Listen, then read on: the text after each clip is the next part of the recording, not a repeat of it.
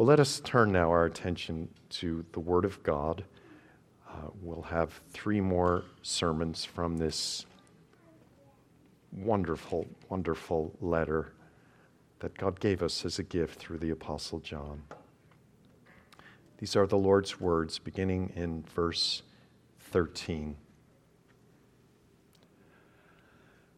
By this we know that we abide in him, and he in us, because he has given us of his Spirit, and we have seen and testify that the Father has sent his Son to be the Savior of the world. Whoever confesses that Jesus is the Son of God, God abides in him, and he in God. So we have come to know and to believe the love that God has for us. God is love.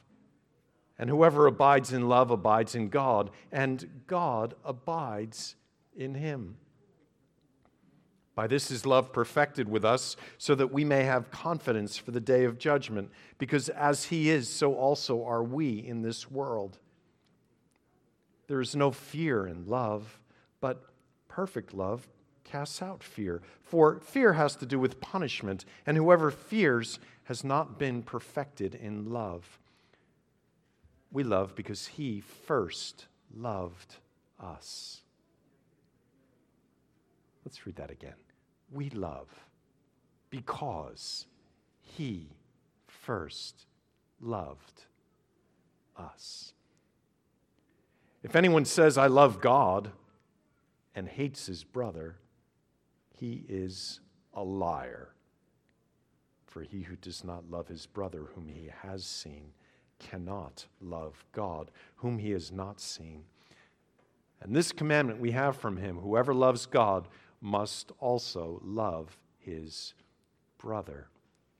Everyone who believes that Jesus is the Christ has been born of God, and everyone who loves the Father loves whoever has been born of him.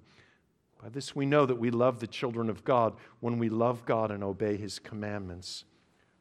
For this is the love of God, that we keep his commandments. And his commandments are not burdensome. For everyone who has been born of God overcomes the world. And this is the victory that has overcome the world our faith. And may the Lord enlighten our eyes that we may see him in the message of this text. Amen.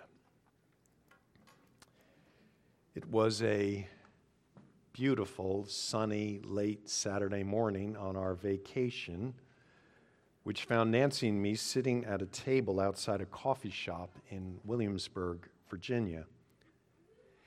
Down the street, we could hear a lot of voices at first, it sounded like a crowd yelling, but it was really more like chanting. I looked at Nancy and said, I'll bet that's a Black Lives Matter protest. Let's go check it out. Uh, Nancy was not enthusiastic about this idea, fearing that her husband might be walking her into a riot. It was anything but the protesters lined the intersection of a street that is an entrance to the College of William and Mary and the town's historic uh, historic town's market square. Each protester held a placard with a variety of messages handwritten on them. They were led in chanting by a young black woman shouting through a bullhorn. There were two things that struck me about the gathering. First, it reminded me of the liturgy of the church where I grew up. you wouldn't expect this, but that was my first thought. This is like church. In the church I grew up, the pastor would read a text and we would either repeat what he had read in unison or respond together with a responsive uh, set of words. Like the protesters, we did not chant with any enthusiasm. We were just confessing what we believed. The leaders' chants at the protest were quite simple Black Lives Matter. Silence is violence, and other statements that were simple and easy to repeat together as a group. After a few minutes of chanting, the leader would pause for a time and the group would fall silent. I was so struck by the similarities to a church service that during one of the extended pauses, I intoned with my most clerical voice, Let us pray. I, and I didn't plan that, I just did it. I, the people in front of us, these four women who were in front of us, turned around startled. I suspect my humor seemed sacrilegious to them. The other thing that got my attention was the composition of the crowd. They were, as expected, young. This is a college town. But they were also overwhelmingly young white women, most of them clad in the latest athleisure wear, with seemingly none of them having a bad hair day. I assumed that these are the children of wealthy and successful parents who have pushed their children to strive to make the grade so they could attend this competitive college. And I began to look at them and wonder what compelled these young, successful students to give their time and voice to a protest on a beautiful Saturday morning? Was it because they had witnessed injustice toward blacks in their upbringing? I, I could be wrong, but I, I kind of doubt it. Or were they looking for something deeper, something for themselves, a sense of assurance that they were good people, they were among the righteous, and that despite their white wealth and privilege, they really weren't racist sinners, but supporters of the oppressed. Those were my musings on that sunny Saturday morning. We live in an age of uncertainty. Without a God to lead us into righteousness, we need a sense that we're living well. I've noticed this anxiety about am I living well? I, have noticed this uncertainty and anxiety among younger people I know, especially younger women. Am I living a good life? Is it okay for me to acquire wealth? Am I in the right career? Does my job have any good social purpose? Do I do enough for people in need? And I've especially noticed this in younger Christians. Do I do enough for the poor? Does my church? Am I in the right church? Is my church doing enough? Am I living a good life? Does Jesus approve of how I live? We live in an uncertain age, in an age where the individual has been placed on the throne where Jesus belongs. And that produces a lot of uncertainty and a lot of anxiety about whether the way we live is good or not. Our text today ties these questions together, ties together much of the teaching of the letter the Apostle John wrote to this struggling church.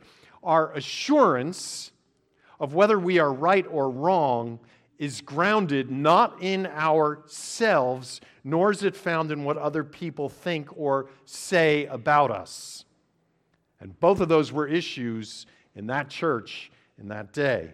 Our assurance comes in being joined to Jesus Christ, in a living union with Him. The source of our life and righteousness comes to us because we, to use John's word, abide in God and God abides in us. And we can be assured that He abides in us because we think and speak and act in certain ways that give evidence of us being united to Him. I know I'm repeating what you've heard many times through this book, but in the Apostles' day, there was a group that had left the church he was writing to. But in leaving, they continued to criticize those they left behind in the church. You don't understand Christ. You're concerned about sinning, which is not an issue if you know Christ like we do. These people must have rattled the assurance of the church members John wrote to. It's also likely that these secessionists had very harsh words and feelings about the leaders in the church, especially the Apostle John. Their hatred may have been deeply felt by everyone in the church. John has already addressed each of the issues we find in our text today in the previous chapters of his letter, but here he ties them all together. And listen, I, I want you all to know this. This is, this is what he's getting at. You can be assured that you are living a good life because you're joined to Jesus Christ. And your motives and actions aim in the direction that comes from abiding in Him. Abiding in God allows you to live out of divine love. So let's, let's look at the text now in some detail. Number one, verses 13 to 16, we see the source of divine love. Verse 13 By this we know that we abide in him and he in us. Now, before we can get into the text, we've got to know what John means by this word abiding. It's a very simple, common Greek word that gets a variety of English translations. It can be, in, in, our text, it's translated abide. It can also be translated remain or stay or continue or even live. It speaks of a connection, and in the case of our text, a personal connection. And it's not a passive connection. So if we use the word remained instead of abide, we could say they remained married for 43 years. And that can be true in a legal sense, but meaningless in a personal sense. They remained married, but they lived in different cities. Or they, with joy, participated in all the duties and benefits of a marital union for 43 years. In our text today, this is what abiding gets at it's a living, active relationship. We know that John wants us to see the personal and interactive idea behind abiding because he points out that we already know that we have this abiding relationship because he has given us his spirit goes beyond needing a certificate from somebody else to tell you that you know in your spirit that He has given us His Spirit. As Paul notes in Romans 8:16, the Spirit himself bears witness with our spirit that we are children of God. So there's this personal communication and interaction with God himself by his spirit. And directly related to the Spirit's work, and it's it's unfortunate that verse 13 ends with a period because it doesn't in the original. The next section is also directly connected to knowing that we abide in Him. Verse 14, and we have seen and testified that the Father has sent His Son to be the Savior of the world. So, abiding in him and his abiding in us results in a spiritual awareness that God sent Jesus to save people who are characterized by the word world. In other words, people without hope, people apart from God's grace. We who were at one time adrift in an ocean of sin and confusion have been saved by Jesus Christ to a living relationship by his Spirit. The secessionists deny that Jesus is the Son of God. They could not imagine that a human being could be the Son of God. They worshiped Christ, who they claimed was never a man, and they denied sin in their lives. So, why should they need God to send his Son to save them? That's what they were up against. So, you can know that you abide in God and he in you because you have seen and testify and confess that Jesus is the Son of God, sent to be the Savior of the world. So, verse 16 is key. It's a key. Look, look at verse 16. It begins with another small word that connects verse 16 to what precedes. So, we have come to know the same know we saw in the beginning of verse 16, 13. I'm sorry. We have come to know and to believe the love that God has for us the relationship of abiding produces in us a correct confession and testimony about Jesus, inspired in us by the Holy Spirit. And in this experience, we know and believe a love that comes from God. Then John repeats a stunning statement he first made in verse 8 God is love.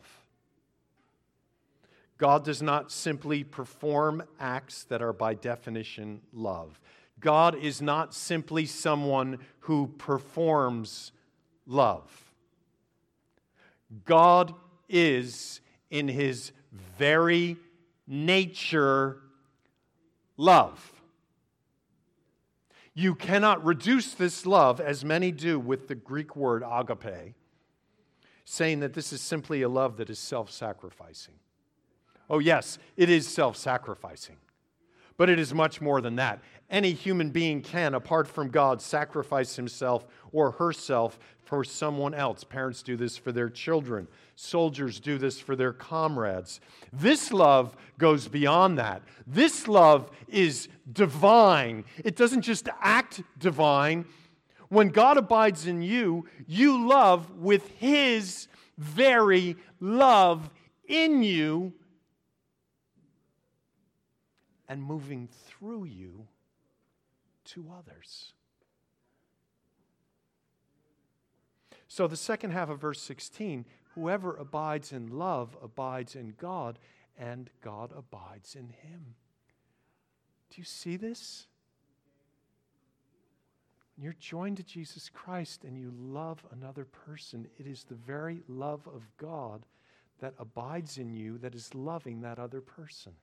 You're participating in a sphere of love that is the very nature and character of God Himself. God is dwelling in you and loving others through you.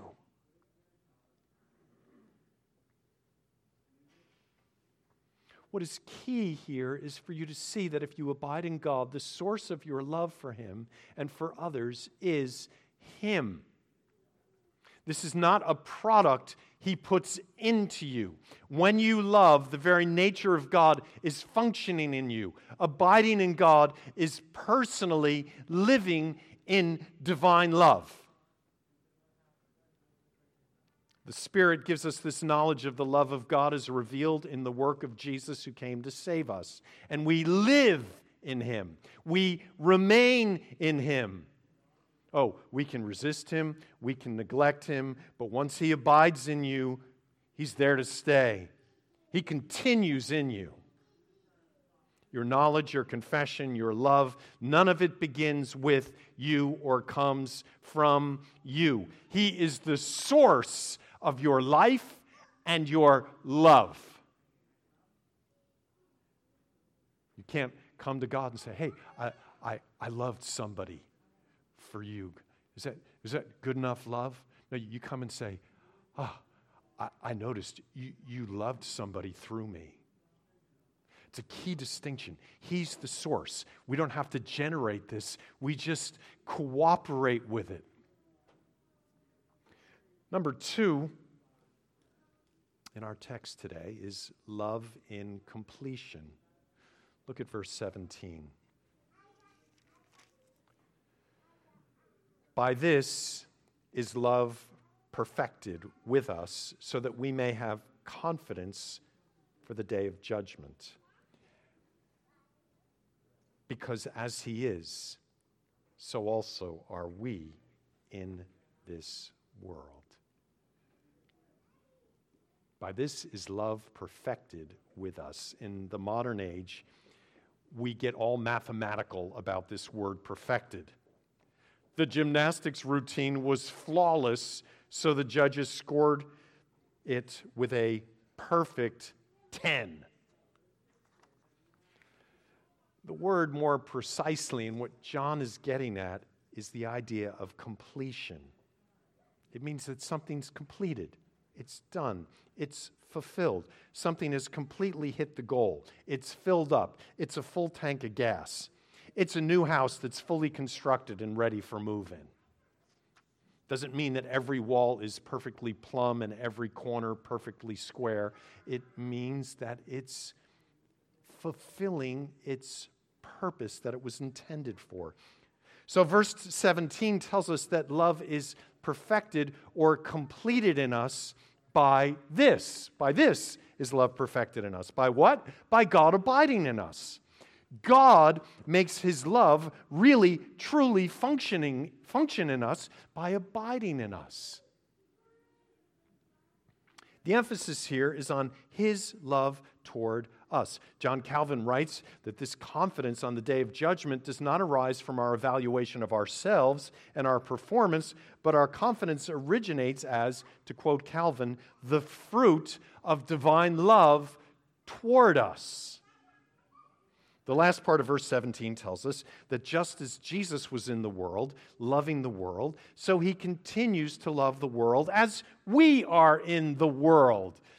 Because he abides in us, he is still in the world. So we don't have to fear how God will evaluate us on the day of his judgment. Look at verse 18. There is no fear in love, but perfect or completed love casts out fear. For fear has to do with punishment. And whoever fears has not been perfected in love.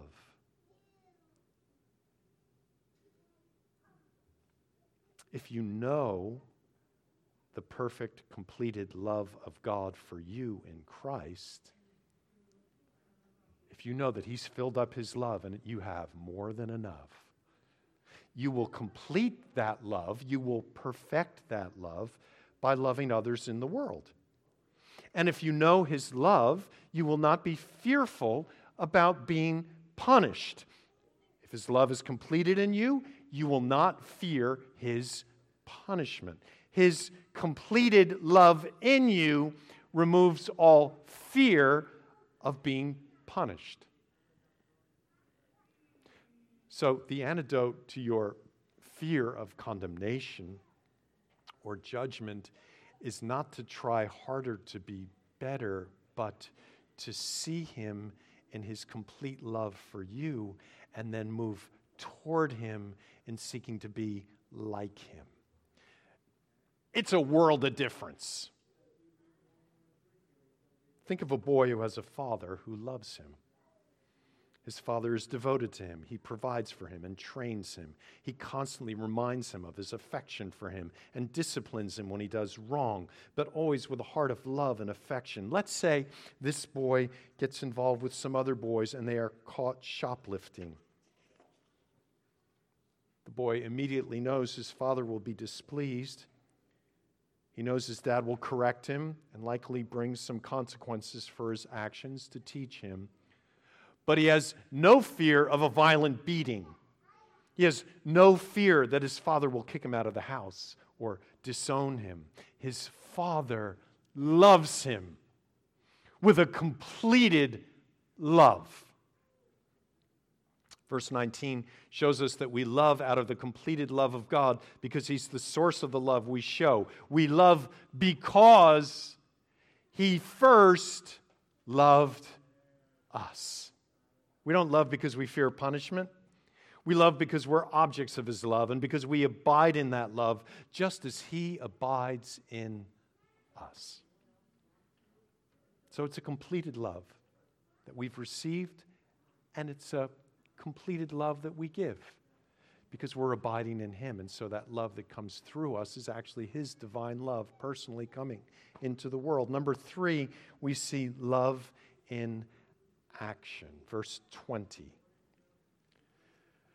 If anyone says, I love God, and hates his brother, he's a liar. For he who does not love his brother, whom he has seen, cannot love God, whom he has not seen.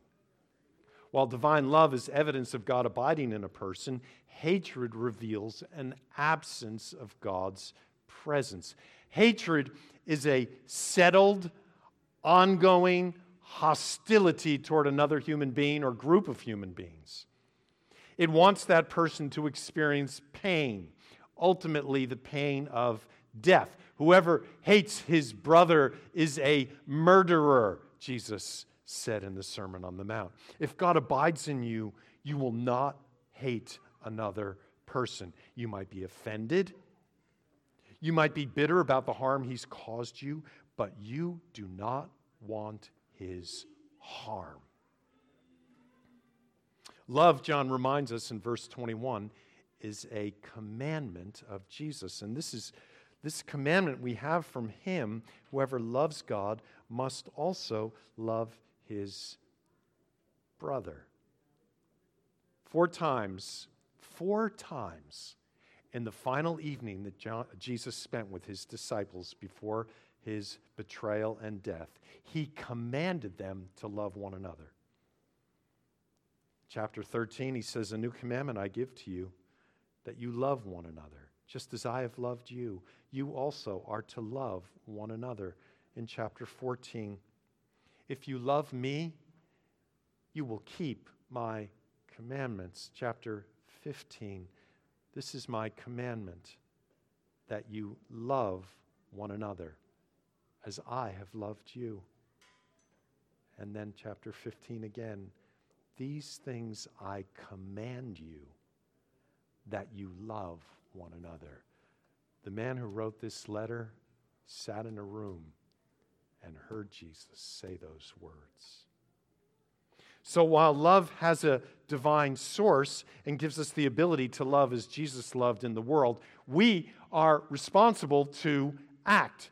We must participate in the divine love by loving others, especially our siblings, other children of God. These acts of love are, again, the fruit of faith. They are responses to God, to who He is, to what He has done. This faith assures us that we are born of God, that we're His children. And as His children who have received His love, so like Him, we also love. Look at chapter 1, verse 5. Everyone who believes, there's faith, everyone who believes that Jesus is the Christ has been born of God. And everyone who loves the Father loves whoever has been born of him.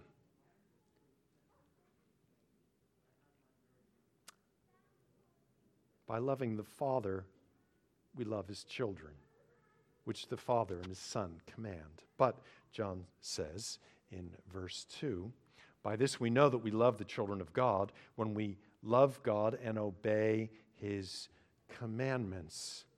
John says we must not be overwhelmed at these commandments. There's a tendency to be overwhelmed. There's that going back to that self sufficient insecurity, lack of assurance. Am I loving enough?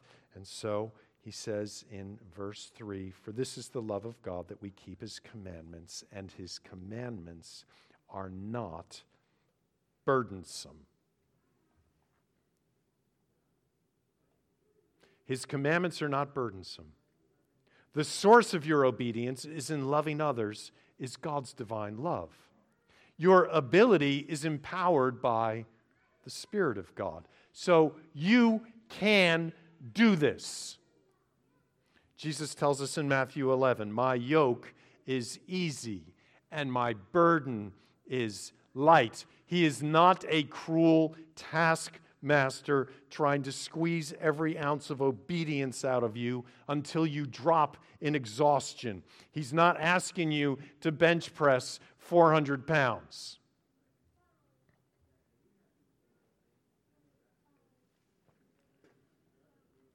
John Calvin again wisely notes in reference to this verse that the problem in our obedience is not in God's commands, but in our weak human flesh. And so, our last point in the last verse of this text, number four, love inspires faith that overcomes the world. For everyone who has been born of God, verse 4, chapter 5, verse 4, everyone who has been born of God overcomes the world. And this is the victory that has overcome the world, our faith. So, John concludes this section of his letter by again addressing that the source of our love and our obedience does not start with us. We overcome sin and fear and weakness by trusting in the one who saved us.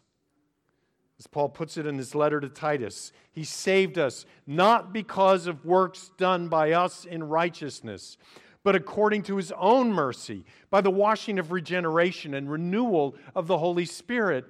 So our obedience doesn't originate with us, it originates with the very person of God who is love, who moves in us and through us to love others, and thereby we keep his commandments. God is love.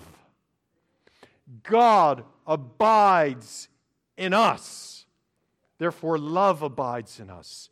Divine love, which allows us to love as Jesus loved when he was in the world. Our assurance of his love and his salvation is not found in what we've done for God or for what he has done but for what he has done for us. And the evidence of what he has done is shown in our confession and obedience and love for other people. We know because the Spirit has shown us, but we also know because we do love other people. Oh, it is imperfect love in the sense of it's not flawless, but it is complete. It's real love. because you abide in God, you can live out a divine love. Listen, I don't know what motivated the young protesters I saw a few weeks ago. I didn't interview any of them. But you know what I do know? I know my own heart.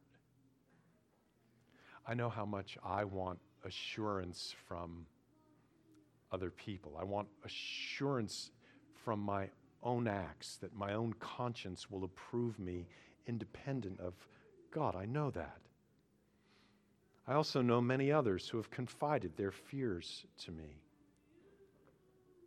We are unsure about ourselves because we believe that we are the source of our own righteousness. This passage, this precious passage today takes our assurance outside of ourselves and roots it in the love of God who abides in us and loves through us. It begins and it ends with Him. Even our love and obedience are His working in us because we abide in God and He abides in us. This is our assurance for today. And this will be our assurance on that great judgment day. Please pray with me.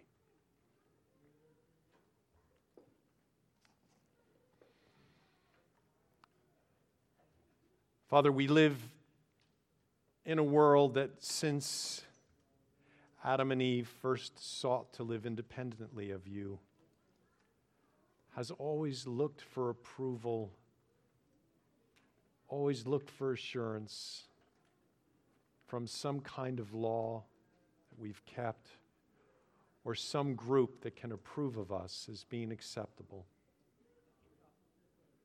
And we see that that is not the love of God. And so we pray, Lord, that you would, by your Spirit, make us aware of this divine love that has come down from heaven to us in the person of Jesus has been shed abroad in our hearts by the Spirit of God and now lives in us and works in us because we abide in you and you abide in us. Let this knowledge liberate us to love. Let this knowledge liberate us to obey. Let, us, let it liberate us to testify about the Jesus who is the source of all our assurance and comfort and peace. We ask you this in Jesus' name. Amen.